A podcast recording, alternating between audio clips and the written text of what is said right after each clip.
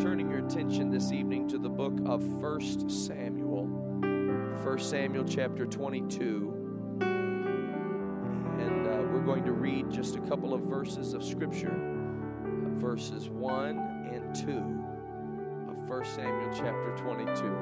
Didn't we have a beautiful time in the presence of the Lord this morning? God was good to us and blessed us, and we thank Him for His goodness. Amen. First Samuel chapter twenty-two, verse one, David therefore departed thence and escaped to the cave Adullam. And when his brethren and all his father's house heard it, they went down thither to him.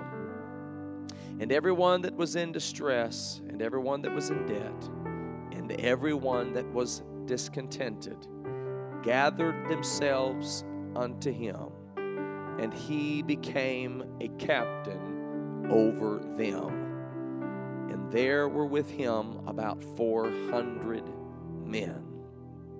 Amen. I just want to preach to you for just a few moments tonight, not long, but just a few moments tonight on the subject, gathered unto the captain. Gathered unto the captain. We go together to the Lord in prayer before we enter His word. Lord Jesus, thank you for your word. Thank you for your grace. Thank you for your goodness. I pray in the name of Jesus that you bless your word tonight. Bless the hearing of the word and those who receive it. I pray that you will cause it to find good ground in our hearts, Lord, that we may grow, that we may grow in grace and in the knowledge of our Lord and Savior, Jesus Christ. We love you, God, and we give you praise in Jesus' name. And everybody said amen and amen. God bless you. You may be seated in Jesus' name.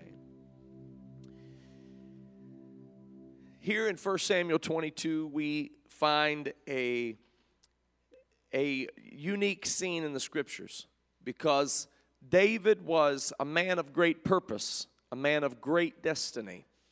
God had plans for David. And, and, and yet, that's not quite what you see in First Samuel twenty-two. You don't see David really fulfilling the plans of God as they would unfold to him. But instead, you see a man that is on the run, if you please. He's on the run from a wild man who has... has set his target upon David and is determined to bring him down. Now, you, you have to understand that David had a, an anointing of God upon his life, a, a, a unique anointing of God upon his life. Uh, his, his greatest battles had occurred on the shepherd's field. He was able, by the strength of God and by the, the power of the name of the Lord, to slay a lion that had come in upon the sheepfold for which he was responsible. The lion came in to, to kill those sheep, and David stood up to the lion and defeated the lion. He did the same thing with a bear. A bear broke in to the sheepfold and was going to kill the sheep. David smote the bear. David smote the lion. He was a valiant man. He did not shrink from his responsibilities. Jesus described an event in which a wolf might come in among the flock, where an, a predator would come in among the flock. And he said that the, the shepherd would lay down his life for the sheep, but that a hireling, somebody who was in it for hire, for what they could get out of it only, would, would flee when the predator came in among the flock. But that the, the, the good shepherd would lay down his life for the sheep. David was willing to lay down his life for those sheep. He was willing to fight the lion and to fight the bear. Nobody was going to applaud him for it. His dad was going to be grateful. But David knew that it was his responsibility to keep the flock, and instead of abandoning them, he stood up against those forces that would come against them. It did, in fact, qualify him as a mighty man of valor. When the day came that Goliath would challenge the children of Israel in the valley of Elah and come up with this plan that, that the Philistines would produce their most valiant warrior, and the Israelites would produce their most valiant warrior, and those two warriors would face off, and the outcome of that battle, one-on-one, mano-a-mano, would determine the outcome of the war between the Philistines and the Israelites. And David came as an errand boy, if you please, for his father to bring lunch to his brothers, who were all soldiers. And when he got there, he saw that they, along with every other soldier of Israel, were cowering from Goliath. And he said, "Who is this that dares to challenge the armies of Israel?" And somebody said, "Well, he's the biggest guy we've ever seen." He said, "Well, who's going to take him down?" "Nobody." And David said, "Well, I'll do it." And they said, "What are you doing here? We know the naughtiness of your heart." He said, "Is there not a cause? Is there not a cause?" What a question. Because that is the reason why each and every one of us should stand in this day and do what the Lord has called us to do. There is a cause. There is a purpose. Is there not a cause? David said, and eventually they brought him to King Saul. King Saul was the one perhaps that could have taken Goliath on, but he was cowering like all others. David went before him, and Saul said, "Now here's the problem." He said, "You are but a youth. You're just a young person." But, but he said, "Goliath has been a champion since his youth." He wasn't just big. He was a skilled warrior. And David said, "I'm not afraid of that." He said, "Why aren't you afraid of that?" He said, "Because I know the God of Israel." And he said, "This God of Israel has delivered the lion into my hand. And he has delivered the bear into my hand. And he will deliver this uncircumcised Philistine." See, his name was Goliath. And we call him Goliath. But David didn't call him Goliath. David called him an uncircumcised Philistine. David recognized him for his spiritual inadequacy, if you please. David recognized that he had an advantage because he served the living God, and Goliath did not. And so he said, "He's an uncircumcised Philistine, and the God of Israel will give me victory over him." Famously, David walks down into the battle. Goliath sees him coming and says, "Am I a dog that you would send this child out to fight with me?" And David said, "You can say all you want to say. Tell me that you're going to feed my carcass to the fowls of the air. Tell me that you're going to lay me down in this field and that I will become as nothing." But he said, "The fact of the matter is, you come against me with sword and with spear. You come against me with natural weapons, but I do not come against you with natural weapons. I come against you in the name of the Lord of the hosts of Israel."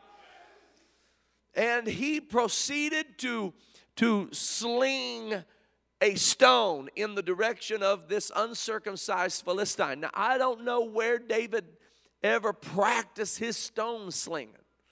I don't know exactly how he overcame this lion or this bear. But I know that his trust in the Lord gave him ability that he otherwise would not have had. And the anointing of God was upon David. It was upon the slingshot. It was upon the stone. It was upon his aim. It was upon the trajectory of that stone.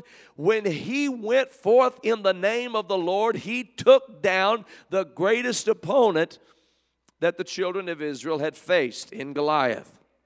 This won him immediate, immediate fame. They began to write songs about him, ballads about David. And, and that's what you do about your heroes. National heroes get ballads sung about them. Davy Crockett, king of the wild frontier, killed him a bar when he was only three. Davy, Davy Crockett. And the maids were, would sing their songs, and one of the songs that they sang was, "Saul has slain his thousands." And Saul liked that verse, but he didn't like the second verse. The second verse was, but David has slain his ten thousands. And something about that generated an envy inside of Saul. Instead of Saul seeing it for what it was, which was that he had laid a foundation, and David was building upon that and, and taking Israel into the next era of victory, instead he became envious. Something gets a hold of a king when he begins to experience some success. He doesn't ever want his reign to end. But the kingdom of God isn't about one man. The kingdom of God is about God and his relationship with his people. And so David immediately became the target of Saul's ire. Saul's anger was directed at David until, until he could not withhold himself from exacting vengeance and fury and rage against him. One time in a, in a dinner setting, he threw a javelin his way, trying to pin him to the wall. Not once, but twice he tried to kill David with a javelin. David escaped Saul's wrath. He was in denial, perhaps, to think that this man who he, he really esteemed, who was not only the king, but he was also his father-in-law, because David married Michal, his daughter, after, after Saul, after David had killed Goliath. And so he had a relationship with him, both as in family and as him being king. He was a mentor to David. He, he really encouraged David. He liked David until David started getting more attention than him. And it was a relationship that broke David's heart. David never had animosity toward King Saul. He never wanted to hurt King Saul. One time David, while he was a fugitive from King Saul, because Saul wanted to kill him, and the reason he wanted to kill him was he wanted to prevent him from being the king of Israel. Jonathan was David's friend, Saul's son. And, and, and, and Saul told Jonathan, stop being his friend. Don't you know that if he survives, you'll never sit on the throne? But Jonathan wasn't in it for self-glory. He wanted the will of God. And so one particular day in which David saw that Saul was vulnerable. He saw him in the cave, and he saw that he was vulnerable. The Bible says that when he approached him, he cut the, the, the just a piece of his garment and left with it to let Saul know, I was here, I could have killed you, but instead I spared your life. His respect for King Saul was so deep that he even asked God to forgive him for cutting the cloth. Not just, not he. It was it was a little passive aggressive. He was he was he thought he was being noble by not cutting his throat, so he just cut his cloth to kind of say, "Yeah, yeah, you see what's up. I could have, I could have taken you out. But I'm a good guy. I spared your life." And he repented to the Lord and said, God, forgive me for even that passive aggressiveness. Oh, if all of our hearts could be like that. To where we would say, God, cleanse me of all of that, all of that desire to get even, all of that desire to send a, a message, all of that desire to make my point. And he, he just, he, that's the esteem that he had for King Saul. So to, to see him tucked away in this cave, Adullam, to see him locked up in this fugitive state is truly heartbreaking. This man was anointed by the prophet Samuel to be the next king of Israel, and he's tucked away in the cave of Adullam. I want you to know something. We read this passage. He is a fugitive on the run. He is being heavily persecuted by King Saul. He has been intimidated. He has been pushed back. He has been driven out of his rightful role as king of Israel. And now here he is in the cave of Adullam. And the Bible says that when his father heard it, and his father's house, when his brethren heard it, they went down to him in the cave. The Bible says they weren't the only ones, but that everyone that was in distress and everybody that was in debt, and everybody that was discontented, all of them came down to where David was, and gathered themselves unto him, and he became a captain over them, about four hundred men. Now, folks, this is not what he had in mind when he considered his destiny, when he considered his purpose in life. He never dreamed. He thought he would, he thought he would marshal the great armies of Israel, not be a captain over those who were in distress and those who were in debt and those who were despondent and discontented. I mean, this is, this is a motley crew that has gathered unto David. And, and, and, and we can, we can recognize this a little bit. This is one of the things we need to understand. David was not able to relate to these people as long as he was sitting at Saul's table. They didn't know that they had anything in common with him as long as the handmaids were hanging out the window singing songs. David has slain his ten thousands. When fame and fortune were his lot, then nobody who was in distress or in debt or discontented felt like they had any access to him whatsoever. Here we see a picture of Jesus Christ, because the Bible says we have not an high priest which cannot be touched by the feelings, oh hallelujah, the feelings of our infirmities. See, we have infirmities, and then we have the feelings associated with our infirmities. But thank God we have a high priest, a great high priest, who is able to be touched by the feelings that our infirmities generate within us. Oh, hallelujah. The very term itself, high priest, denotes some kind of a separation between the priest and all who are outside the priesthood. The very reference, not just a priest, he's the high priest. In fact, when you look at the qualifications of the high priest in the Old Testament, you might believe that you and I, we would have nothing in common with the high priest of the Old Testament. Leviticus, Numbers, Deuteronomy, Exodus, describing the high priest. This high priest had no blemish on his body, no kind of a scar, no kind of a blemish, no kind of a of a of a of any kind of a disruption upon his body. There was no sickness, there was no disease in him. He was blemishless completely. None of us can relate to that. We read the qualifications of the high priest, and it's immediately apparent that none of us qualify for the role of the high priest of the Old Testament. And yet we look at our high priest, who is not Aaron, our high priest, who is not Eli, our high priest, oh hallelujah, who is not Eleazar, our high priest, who is the Lord Jesus Christ. And let me tell you about our high priest, who is the Lord Jesus Christ.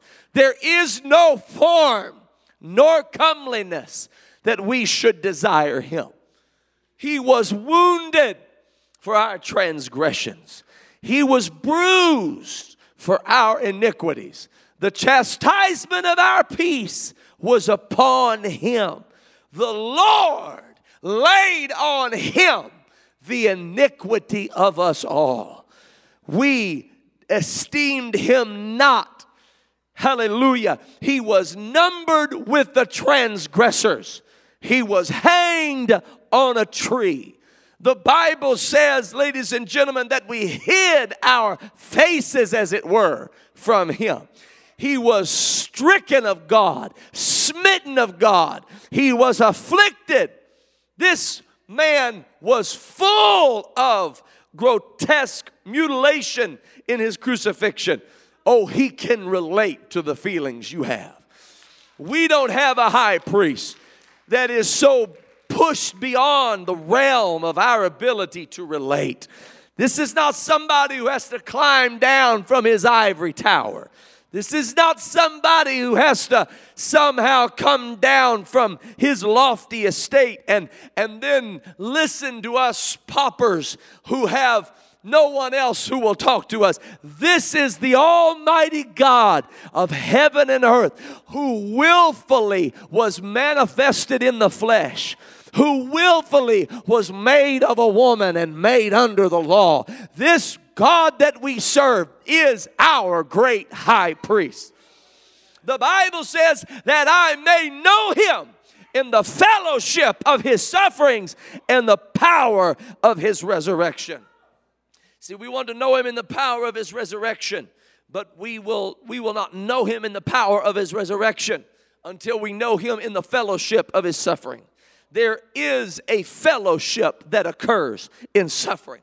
When you have suffered, you are in fellowship with the Lord Jesus Christ, because there's nobody who suffered like Jesus suffered. There's nobody who experienced rejection the way Jesus experienced rejection. He came unto the world, and the world knew him not. He came unto his own, and his own received him not. The Jews saw him. They knew him. They knew who he was. They They saw him in the scriptures, and when he showed up, he didn't look like they wanted him to look, and he didn't act the way they wanted him to act, and he didn't have the regalia that they wanted him to have, and they rejected him out of hand. Oh, he can deal and relate with your rejection. And we see in this picture of David with these men who are in distress, and those who are in debt, and those who are discontented. We see a picture of those who are gathered unto Jesus, the King of the Jews, the King of all kings, the Lord of all lords, the great I am, the altogether lovely, he who was first and is last, he who was and is and is to come, the Almighty God, the Good Shepherd, hallelujah, and the Lamb slain from the foundation of the world, the root and the branch, the one true and living God, the Holy One of Israel, the Most High and the Lofty One, El Shaddai, Elohim, hallelujah, Jesus the Christ, the Son of the living God. When he came down into this earth, he didn't hobnob with the rich and the famous. He didn't try to develop a celebrity status. The scripture says that he took upon him the form of a servant, and he made himself of no reputation.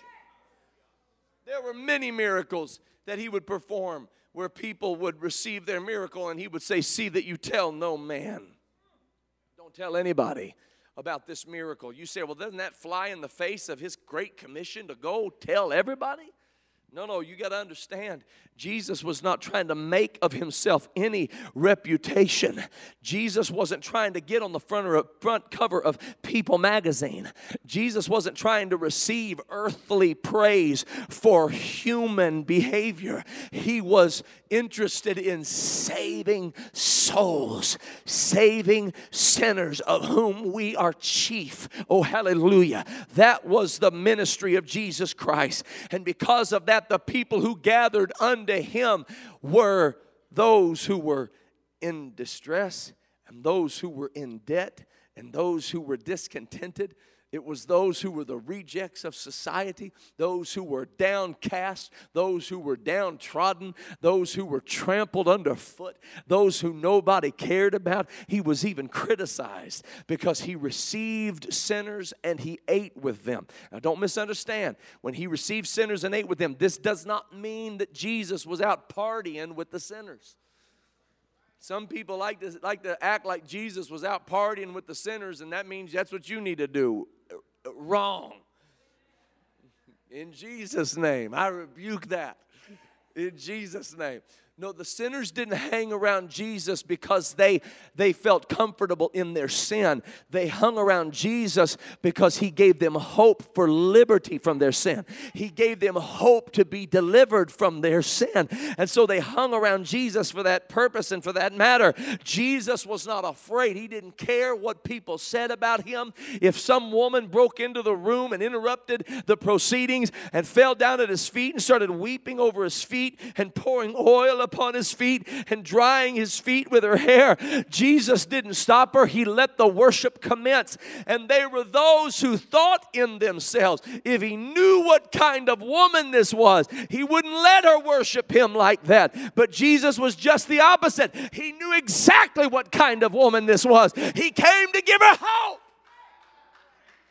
Oh, hallelujah. Hallelujah. This is the case when, Zac- when Zacchaeus climbed up into the sycamore tree and Jesus is walking along through, the, through the, the, the path, and Zacchaeus is a shorter man and he couldn't see Jesus for the press, so he climbed up into the tree so that he could see a good shot of Jesus. Jesus looks up into the tree, and, and, and everybody holds their breath because they don't know what Jesus is going to say to Zacchaeus. Is he going to condemn him to hell because he's a bad guy? Is he going to come uh, rip a the branch that he's sitting on off the tree? He's going to cast the tree into the water along with Zacchaeus? What's he going to do? And Jesus said, no, Zacchaeus, today salvation is come to your house. I want you to understand that Jesus knows what it's like to suffer, and Jesus knows what it's like to be rejected. He knows what it's like to be rejected by the ones you love, the ones that you want to help, the ones that you want to be with. He understands what it feels like to be wounded when it's no fault of your own. He knows what it's like to be made sin. He understands the plight of every human being. He understands the pain and the sorrow and the turmoil of the human mind. He understands. Hallelujah. Yes, he's God, but he's also man. Yes, he's Jehovah, but he's Jehovah, our salvation. Yes, he is the voice on Sinai, but he's also the voice at the garden tomb that spoke to Mary. He understands. And those who are in distress, and those who are in debt, and those who are discontented can run to him in the cave of his suffering. They can take shelter in the arms of God. Hallelujah. Notice what that what that says. It's distress or distress. Distress really is the way the word is, is used. It's that prefix di, which, which refers to a splitting. It, it's where we get the word division. It has to do with two or or more than one. And, and so when, when we talk about distress or distress, we're, we're talking about many stresses. Do you know, do you know stress can do so much harm to the human body? Stress can keep you awake at night, can deprive you of sleep, can deprive you of friendships, relationships, can cause you to enter into a depressive state of mind. Stress, stress, stress on the job, stress at home, stress at church sometimes, dear God, and God forbid, but stress, stress, stress, stress, stress, stress here and stress there. That's what distress is. That's what distress is. And those who were in distress, many stresses, they came to David in the cave. And you can gather unto the captain inside the cave. Oh, hallelujah. Don't, don't worry. Don't worry about fixing yourself up. Just come on to Jesus. Just come on to Jesus. Hallelujah. He's not going to push you out. He understands suffering. He understands being a fugitive on the run. He knows what it's like to be in hiding. See that you tell no man what I have done this day, because he understands the pain and the plight of the human soul. So don't, don't try to fix it up. You're not fooling God. You're not fooling God. You don't have to, you don't have to, you don't have to come gloss it over with Jesus and say, Lord, so Lord, I need to come to you right now, and, and, and make sure you put a little old English in there just to kind of make God know you're holy and all that. Lord, I come unto thee. You don't say thee to anybody but Jesus. You don't say thou to anybody but God. God knows you don't say thee, thou, heretofore, from whence, and, and peradventure. He knows you don't do that. You don't have to, you don't have to dress it up for God. Just open up your heart and open up your mouth and say, God, I've got a lot of stress. There's a lot of distress going on, and I'm in debt, and I'm discontented. I have a discontentment in my spirit. I have a discontentment in my heart. Oh, hallelujah. And some of you, some of you think that the distress and the debt and the discontentment is going to be your absolute destruction. I've come to tell you that it's going to lead to your salvation, because when you were out of debt and you had no stress and you were perfectly content in life, you didn't feel your need for Jesus. But now that you're in debt, distress, stressed and discontented, you know you need a Savior. Some of you don't even need a preacher to get up and tell you you need a Savior. You know you need a Savior. I'm just telling you who He is. His name is Jesus. And it doesn't matter what you've been through or what you're going through. You can run to Him and you can gather yourself unto Him.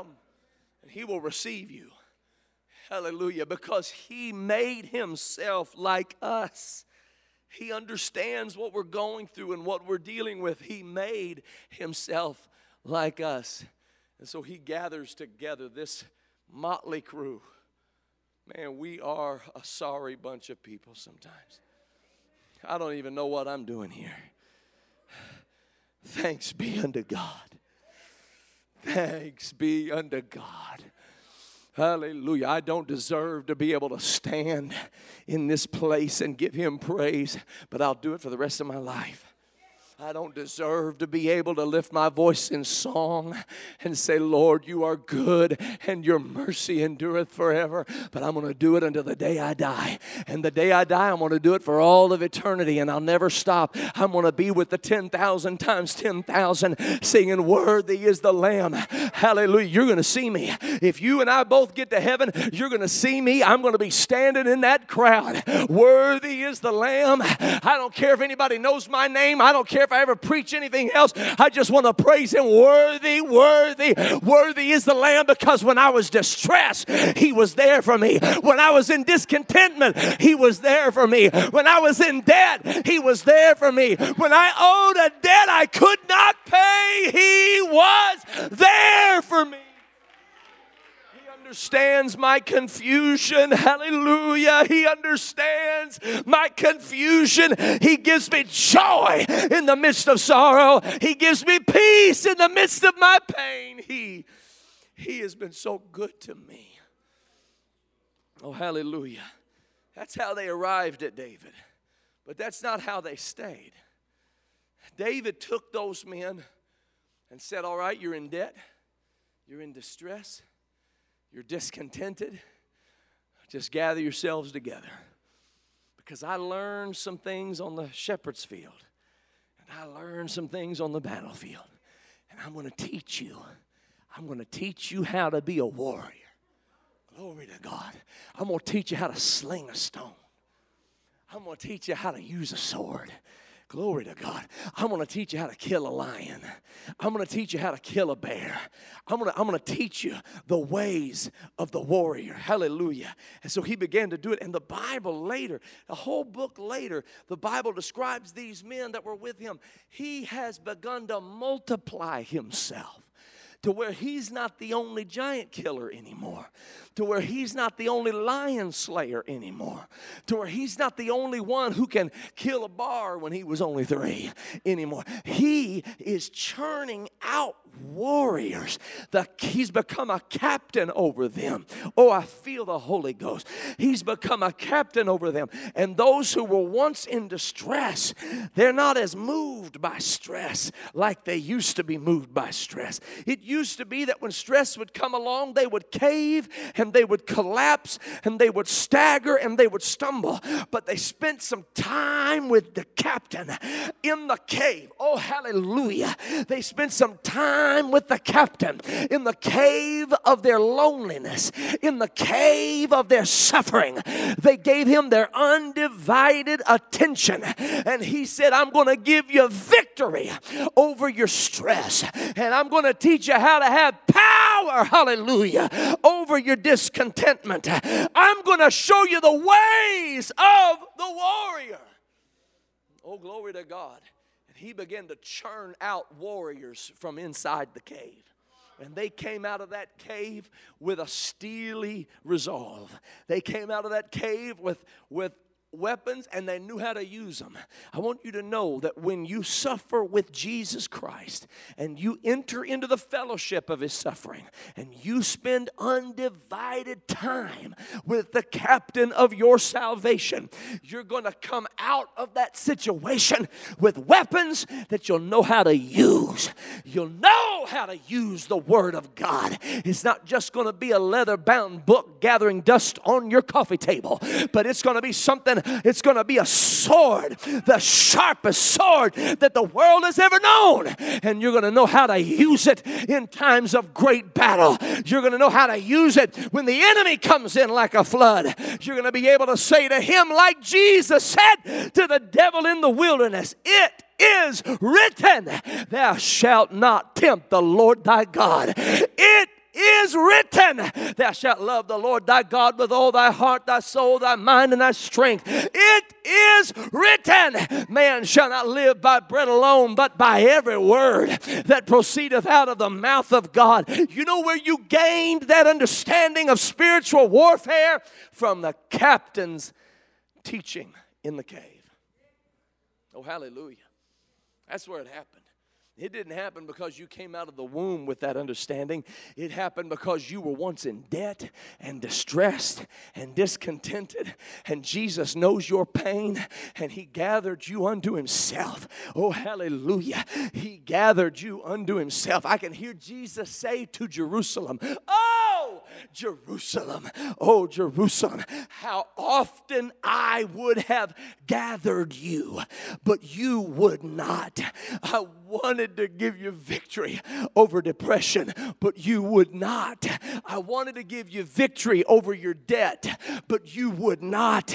I wanted to give you victory over, over the generational challenges that your family has faced, but you would not. I wanted to give you victory over your lost condition in your soul, but you would not." I'm going to tell you, it's not a lack of willingness on God's part that's our problem. It's a lack of willingness on our part. God is ready. All he needs is your undivided attention. God is on the precipice of pouring out upon you blessings you cannot contain. All he needs is your undivided attention. Oh, hallelujah. He had one, he had one guy that had been in the cave with him, became a mighty man. You know, the Bible calls him David's mighty men. The mighty men of David. His name was Josheb-Basshebeth. That's not quite in the top ten most popular names for children in two thousand nineteen. But that was one of David's mighty men. Josheb-Basshebeth. Hallelujah. And Jos- Josheb-Basshebeth. I'm going to read it to you. I'm going to read to you what the Bible says about, about Josheb-Basshebeth. Glory to God. Hallelujah. From Second Samuel, the Bible describes Second Samuel chapter twenty-three and verse eight. "These be the names of the mighty men whom David had, the Tachmonite that sat in the seat chief among the captains. The same was Adino the Eznite, and he lifted up his spear." Listen to what, listen to what Adino the Eznite did. "He lifted up his spear against eight hundred, eight hundred, whom he slew at one time." This, he, he used to be in distress. Stresses would come, and Adino wouldn't know what to do. Adino would go running and hiding in a cave until he met the captain. Until he spent time with the man of war. That's what the Bible says of God. The Bible says he's a man of war. Woo, hallelujah. I want you to know you don't serve a weak God. You don't serve a God who is tiptoeing through the tulips trying to figure out who he is. No, no, no. You serve a man of war. He understands how to defeat the enemy. He told that serpent, "You may have bruised the heel of the seed of the woman, but the seed of the woman is going to crush your head." This, that God knows how to, if you'll gather yourself under the captain, he'll give you victory. If you'll gather gather your marriage around the captain, he'll give you victory. If you gather your family under the captain, he'll give you victory. This is why you need to be at church. This is why you need to be a worshiper. This is why you need to pray. This is why you need to know the word. The captain is trying to transform you into a warrior. Hallelujah. Adino slew eight hundred at one time. After him was Eleazar, the son of Dodo the Enohite, one of the three mighty men with David when they defied the Philistines that were gathered together to battle, and the men of Israel were gone away. Sound familiar? They all fled like they did in David's day with Goliath. They fled, they hid, but not, not these men of David. Eleazar, one of the three mighty men, he arose. He smote the Philistines until his hand was weary. Hallelujah. His hand was weary. His hand was tired. But the Bible said his hand clave unto the sword. Like his hand literally was gripped around the sword and would not let it go. That's the mighty man of David. That's the guy who used to be in debt, who used to be distressed, who used to be discontented with everything in life. Nothing satisfied him. He was begrudged about everything. But some time in the presence of the captain, hallelujah, gave him the ability to go and fight his battle. He arose and he smote the Philistines until his hand was weary. His hand clave unto the sword. And the Lord wrought a great victory that day. And the people returned, hallelujah, after him only to spoil. After him was Shema, the son of Agi the Herorite. And the Philistines were gathered together into a troop where was a piece of ground full of lentils, and the people fled from the Philistines. This is what the Philistines would do. The Philistines would let the Israelites develop the harvest, sow the seed, And, and get it growing, have a beautiful, bountiful, plentiful harvest, all set for the reaping, only to come in from the Philistines and the Philistines steal what the Israelites had developed. It was commonplace. And Shema said, not today. Not today, Satan. He stood in the middle of that ground of full of lentils. The people fled from the Philistines, but he stood in the midst of the ground and he defended it and he slew the Philistines, and the Lord wrought a great victory. Three of the thirty chief went down and came to David in the harvest time, the cave of Adullam. He was there, and they, they brought him they brought him a drink of water from Bethlehem, because he said, I would long for a cup of water from the wells of Bethlehem. They went into the wells of Bethlehem, took it out, and brought it back to him. He poured it out on the ground. He was so moved by their gesture, he said, I can't do it, because it would be the drinking the blood of those that would jeopard their life for me. He said, far be it from me. Abishai, the brother of Joab, the son of Zariah, was chief among the three. He lifted up his spear against three hundred and slew them, and had the name among the three. He was more honorable of the three. He was their captain. Benaiah, the son of Jehoiada. He's my favorite. Benaiah is my favorite. Benaiah, who had done many acts, he slew two lion-like men of Moab. I don't even want to know what that was. Lion-like. Man, lion-like men. Well, he find it, he's fighting the, the X-Men. He's taking them down. He's taking them down. Benaiah, son of a valiant man, he slew two lion-like men of Moab. Listen to this. He went down also and slew a lion in the midst of a pit in the time of snow. It was, it was snowing, and he falls down into this pit, and there's a lion in the pit. Folks, if you're falling into a pit, that's a bad day. First off, it's snowing. It's March second, March third. It doesn't need to be snowing on March third. And it's snowing. That's already a bad day. Imagine trying to come to church on March third when the snow's falling, and you're, you're being faithful, and you're coming to the house of God, and on your way in, you fall into a pit. That's a really bad day. Imagine if there was a lion in the pit. Oh, this, is, this day couldn't get any worse. But he wasn't afraid of what would befall him in the day, because he had been with the captain. He had been schooled and skilled in the ways of war by the one who knew how to fight the battle. And the Bible says that Benaiah slew the lion in the pit on the snowy day. And I'm going to tell you, I don't know what your day is like, and I don't know what lions you're facing or what pitfalls may welcome you, but you need to understand, when you're gathered under the captain, you've got a sword of the Spirit, which is the Word of God. You've got a shield of faith. You'll be able to quench all the fiery darts of the wicked. You've got a helmet of salvation. You've got a breastplate of righteousness. The Lord has shown you how to fight the battle. Oh, hallelujah. Hallelujah. The Bible says he slew an Egyptian, a goodly man. The Egyptian had a spear in his hand. He went down to him with a staff. This man's got a spear. Benaiah's got a staff. He's going to lose this battle, according to logic. But he took the spear out of the man's hand, slew him with his own spear. These are the mighty men of David. They weren't mighty when they found him, but they were mighty when he got done with them.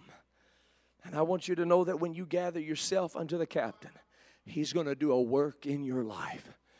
He's going to pull you up out of that distress. He's going to pull you up out of that debt. He's going to pull you up out of that discontentment. And he's going to give you the wherewithal to stand in the evil day when you've done all to stand. Oh, hallelujah. He's going to give you the wherewithal to have the victory in your life. The children of God don't need to be distressed. The children of God don't need to be beset by many temptations and snares, feeling like they are powerless against them. Don't you know you've got the Holy Ghost inside of you? Don't you know that the word of faith is nigh thee, even in thy mouth? Open up your mouth and declare the word of God, the word of faith. Hallelujah. Open up your mouth and lift your voice like a trumpet, for God has given you the victory. Hallelujah. Could you just praise him with me right now? Could you praise him with me right now? Come on, and could you clap your hands unto the Lord and praise the Lord?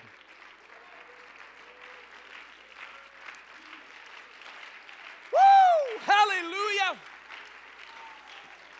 Come on, I need somebody who's ready to step up out of the distress and step up out of the debt and stress, step up out of the despair and say, Lord, I'm gathering myself unto you. I'm gathering myself unto you. I'm gathering myself unto you. Oh, hallelujah. Could you stand with me right now in the name of the Lord? Thank you, Jesus. We've been talking a lot lately, a lot, about getting shut in with God in a secret place.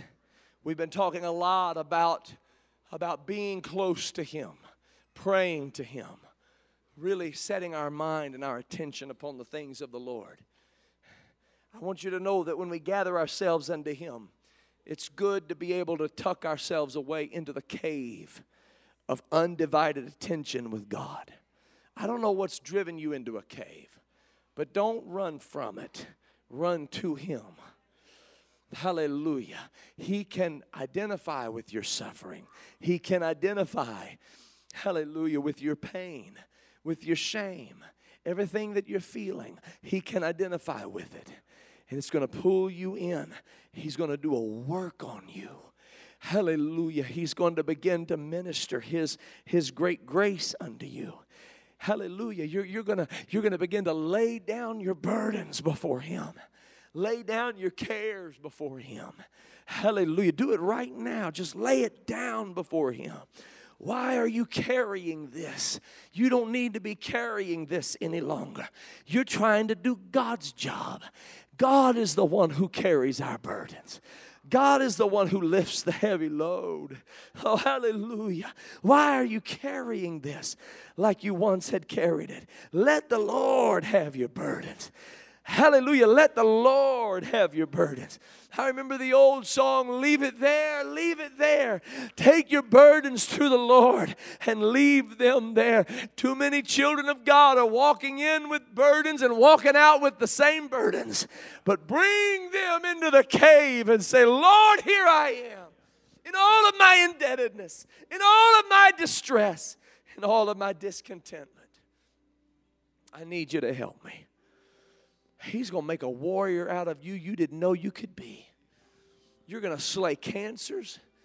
You're going to slay doubts. You're going to slay demons. You're going to cast devils out in the name of Jesus. You're going to walk with God. Hallelujah. You didn't, listen, your suffering wasn't in vain. Your suffering was to gather you under the captain. Your suffering, what you've been through, what you've gone through, was designed to bring you into the cave with the captain. Glory. And he's going to teach you how to pray until somebody breaks through. Hallelujah.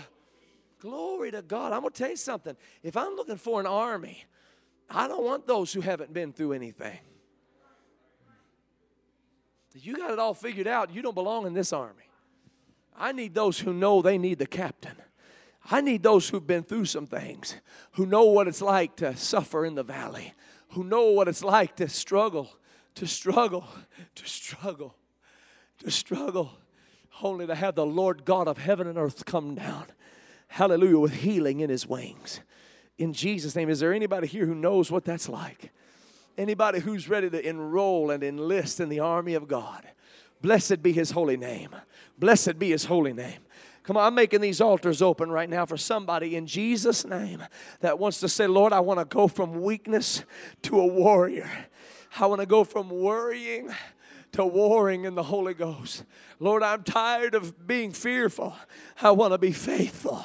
Hallelujah. I'm tired, Lord, of, of being in loneliness. I want to be in solitude with you. I want, I want to be with you, Lord. I want to be in your presence.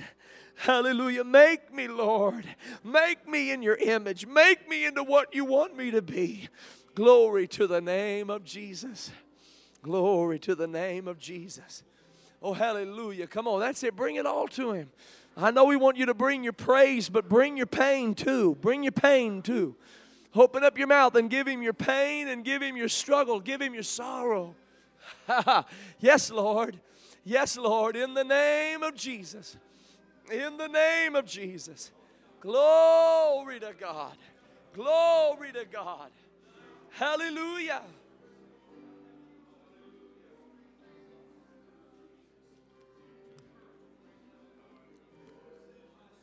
Glory to God.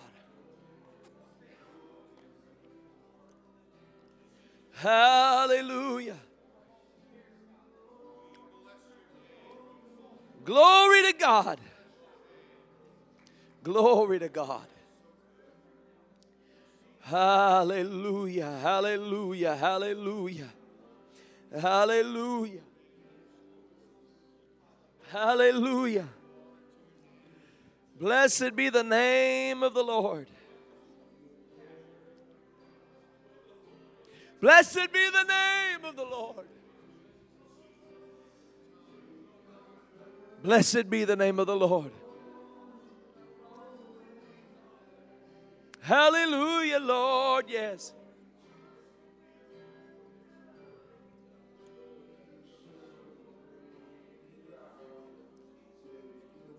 Burdens to the Lord, leave them there. Oh, leave them there.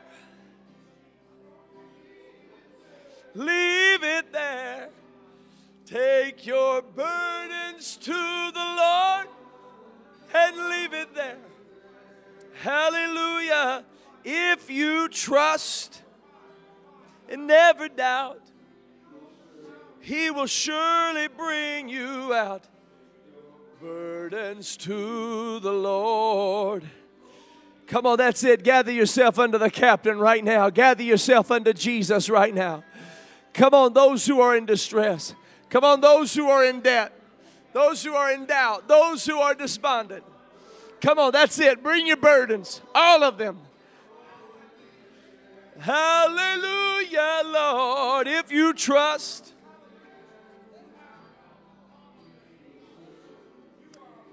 Thank you, Jesus. Thank you, Jesus.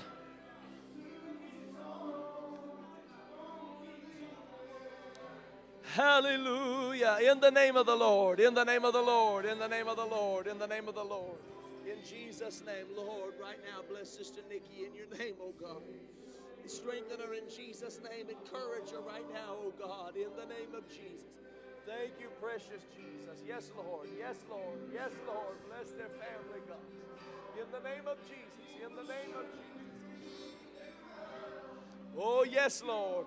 Thank you, precious Jesus. Lead